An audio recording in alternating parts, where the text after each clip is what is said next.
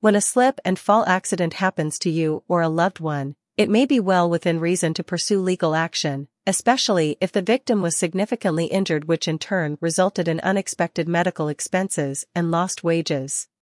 However, accidents of this nature are not one size fits all. The laws surrounding these types of accidents require a thorough examination of the situation. There are very specific ways to prove negligence for cases such as these. A slip and fall lawyer who is experienced and knowledgeable in these laws can provide useful aid in gathering all the necessary pieces of evidence to present a solid case to the court. Slip slash trip and fall accidents in New York need solid evidence to build a strong case. Just like when investigating the scene of an accident, it is important to determine the cause. There are very specific things that need to be proven to justify whether or not an individual or an entity would be liable for a slip and fall. First, it must be proven that the environment where the accident occurred presented an unreasonably dangerous condition and was harmful to the victim. The next thing to consider is whether or not the owner of the property was aware of the potentially harmful environment and whether or not that area was intended to be accessible. If there was a change to the environment where the slip and fall occurred, was there sufficient enough time for the property owner to become aware and take the necessary actions to prevent a fall from happening?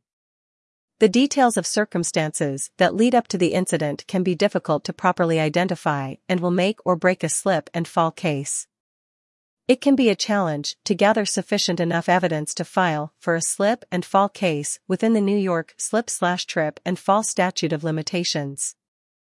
The amount of detail that goes into the investigation of a slip and fall incident can be extensive and each case is heavily situational.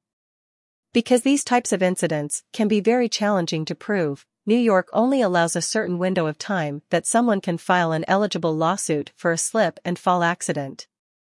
The clock starts on the day of the incident and a claim must be filed within three years per the New York civil practice laws. If a New York City entity is involved, a notice of claim must be filed within 90 days of the date of the accident. When you bring your case to an attorney, they can help you find and gather additional information that could be very useful to your case. Supporting documentation, such as photos, video surveillance, or interviews from any witnesses, can help build a successful claim. What are some possible roadblocks that could stand in the way of a slip slash trip and fall lawsuit? Aside from the statute of limitations, the main concern is proving how knowledgeable the property owner was of the cause of the incident and how much of the cause could actually be considered negligence of the victim. For instance, if the victim were to slip and fall on a flight of steps because they chose not to hold on to the handrail, the property owner has the potential to prove comparative negligence and the victim could be held responsible for a percentage of losses. Kucher Law has a team of highly qualified lawyers that are extremely knowledgeable when it comes to New York City-based slip slash trip and fall cases.